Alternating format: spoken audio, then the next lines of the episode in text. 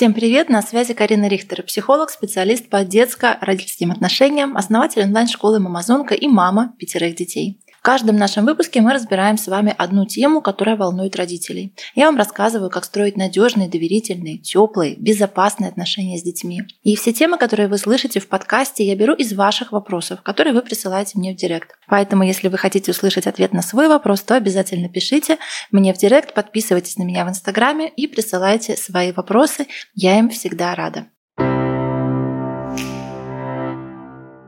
В этом выпуске мы с вами обсудим, как отучить ребенка от навязчивых движений. Навязчивыми движениями может быть все, что угодно. Чаще всего это когда ребенок сосет палец, обкусывает губы, грызет карандаш, а наматывает волосы на палец, ковыряется где-то. Да? Там некоторые детки могут ковыряться в пупке, некоторые ковыряются в своей подмышке.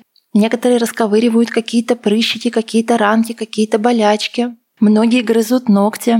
Все это называется навязчивыми движениями. И очень часто мы можем видеть это в двух случаях. Либо когда ребенок испытывает какую-то сложную для него эмоцию. Например, он нервничает, он переживает, он тревожится. То есть таким образом он пытается себя успокоить. Или такие жесты могут возникать при просмотре мультиков, при просмотре фильмов, при таком вот легком трансовом состоянии, в которое попадает ребенок, когда он а, смотрит что-то на экране. Для того, чтобы разобраться нам с вами с навязчивыми движениями, в первую очередь нам нужно понимать, откуда оно в нашу жизнь пришло. Чаще всего навязчивые движения появляются из-за какого-то фонового стресса. Что-то меняется в жизни ребенка, а резкое отучение от груди, резкое отлучение от соски, а раздельный сон, а переезд, садик, рождение младшего брата, какие-то перемены, любые перемены в жизни ребенка могут привести к навязчивым движениям. Почему? Потому что ребенок пытается так себя успокоить быть, внутри есть какие-то эмоции, сильная тревога, сильное беспокойство, и он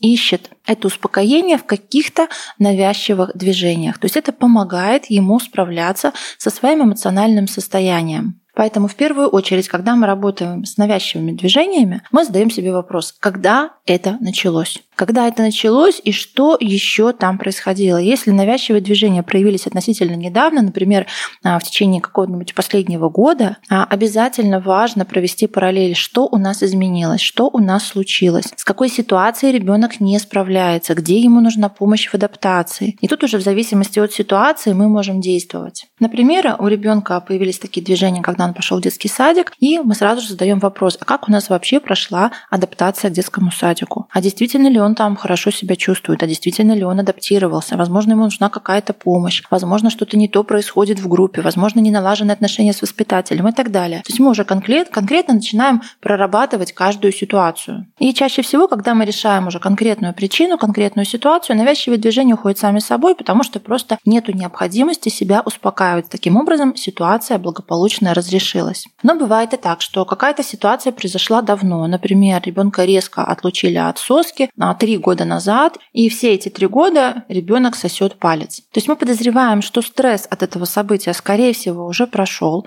Он, скорее всего, уже забыл вообще, что у него когда-то была эта соска. Он уже не переживает по этому поводу, но привычка сформировалась, и вот это вот привычное действие, как ребенок справляется со своими эмоциями, она просто зафиксировалась. Сразу скажу важный момент, а что мы не делаем. Мы ни в коем случае не ругаемся, не кричим, не наказываемся, не стыдим, не обвиняем, а не выдергиваем там силой палец изо рта, не говорим там, фу, как некрасиво, там, это противно вообще, ты уже большой, ну-ка быстро перестань. То есть если мы начинаем да, из-за этого навязчивого движения нагнетать ситуацию, если мы даем вот такую вот неприятную, резкую какую-то обидную обратную связь, то мы увеличиваем уровень стресса, да, ребенок это чувствует как угрозу для безопасных отношений. Он чувствует, я маме не нравлюсь, я какой-то не такой, мама мной недовольна, мама кричит, мама ругается. Навязчивых движений будет еще больше, то есть ему будет еще сложнее справиться с этой привычкой. Поэтому если да, у нас есть а, такая стратегия вот стыдить, наказывать, ругать за это, это первое, что нужно перестать делать. Спокойно реагировать на это явление. Да, мы понимаем, что, возможно, тут нужно поработать, но точно а, наши наказания,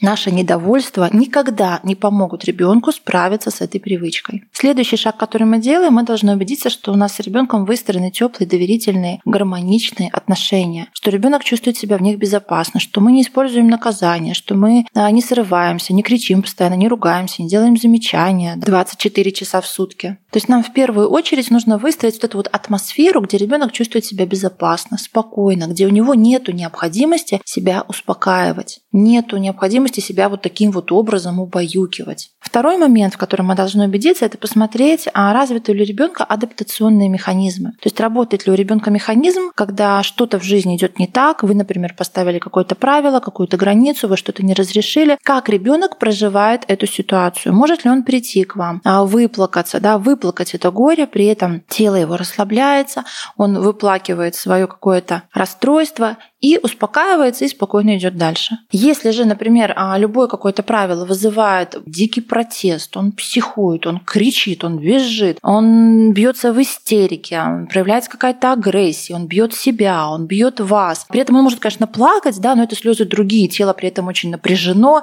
это такие громкие крики, пронзительные а, визги на высоких обычно нотах, а там адаптационный механизм не работает, да, то есть если после этих криков, визгов не наступает выплакивание, то есть именно расслабление, да, когда ребенок приходит к вам, а тело его расслабляется, и он выплакивает эту ситуацию, то адаптации по сути не происходит. Адаптационный механизм, он пробуксовывает. Это отдельная, на самом деле, очень большая тема и очень важная, потому что вообще за счет адаптационного механизма мы с вами растем, развиваемся и обучаемся. И если у ребенка этот механизм не развит, то ему даже в школе учиться становится невыносимо сложно. Поэтому следующее, что мы анализируем, это есть ли у ребенка работающий адаптационный механизм, как он справляется с неприятностями, как он справляется с какими-то ограничениями, с какими-то правилами. Если мы видим, что адаптационный механизм не развит, то опять-таки это наше пространство для работы. Нам нужно вернуть ребенку его адаптационные слезы, создать такие отношения, где эти слезы возможны, а, и учить ребенка выплакивать свои неприятности. Если адаптационный механизм на месте, ребенок да, может что-то выплакать, потом успокоиться и смириться с каким-то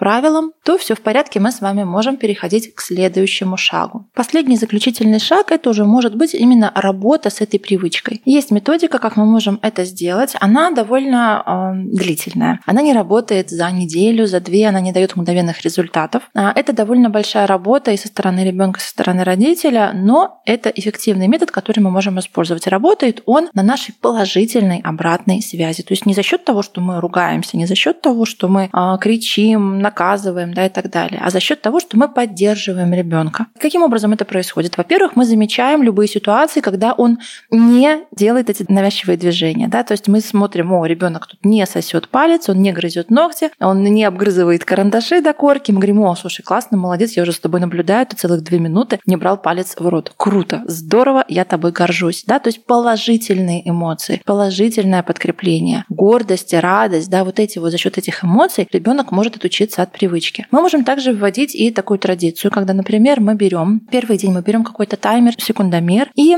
а замеряем там одну минуту и говорим, слушай, давай попробуем вот целую одну минуту там, не грызть ногти, да, не сосать палец, не обкусывать губы. Давай посмотрим, получится у нас, да, или нет. Мы садимся рядом, мы заводим таймер на эту одну минуту, а мы наблюдаем вместе за течением времени, мы поддерживаем ребенка, говорим, о, молодец, молодец, еще 10 секунд у тебя получилось. Да, дальше время заканчивается, мы празднуем эту маленькую победу, мы даем вот эту вот опять-таки да, положительную обратную связь, положительные эмоции, а, можем а, станцевать танец победителя. Следующий день две минуты. Да? В остальное время, если ребенок вдруг действительно там, ну, возвращается к этой привычке, а, мы либо это ну, как-то можем игнорировать, либо мягко можем перенаправлять, но опять-таки я повторяю, ни в коем случае не раздражаемся, не выражаем свое вот это недовольство какое-то, да, не, не стыдим, не обвиняем, потому что это только сделает ситуацию хуже, и это собьет нам весь прогресс. А, и дальше второй день мы заводим уже таймер на две минутки и работаем по точно такой же схеме, да, то есть сидим, поддерживаем рядышком, а, радуемся вместе с ним, что получилось, потом три минутки, 4 минутки, 5 минуток, да, и так далее. То есть мы, по сути, закрепляем в голове у ребенка такую мысль, что когда я этого не делаю, это классно, здорово, хорошее настроение, все радуются, да, и все у меня, в принципе, хорошо. И вот таким вот образом мы можем увеличивать, увеличивать увеличивать это время. Вы понимаете, да, что это занимать может и месяц, и два, и три, и больше. Когда вы, например, уже доходите до часу, до полутора, тут можно, а, может быть, уже не сидеть с ребенком все время рядом, да, мы находимся чаще всего с ним в каком-то одном помещении, может быть, вместе что-то делаем, а, но все равно очень важно, чтобы это было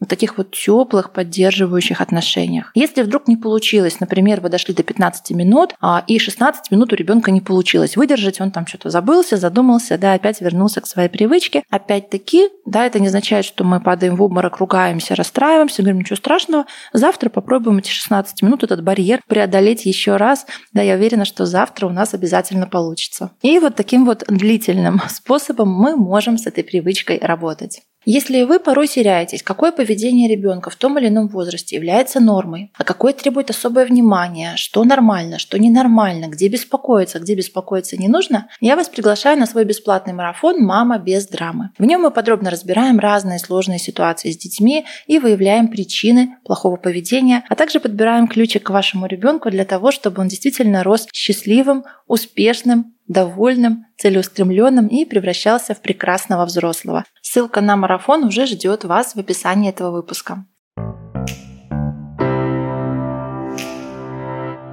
Спасибо за то, что были с нами. Спасибо за то, что слушаете наш подкаст. Его можно послушать на любой удобной платформе Apple подкасты, Яндекс Музыка, Google подкасты и Кастбоксы. Оставляйте свои комментарии, свои отзывы, ставьте звездочки и обязательно рекомендуйте друзьям и подругам. Оставляйте отметки в сторис. Таким образом, счастливых мам и счастливых детей становится больше. Спасибо за то, что были с нами.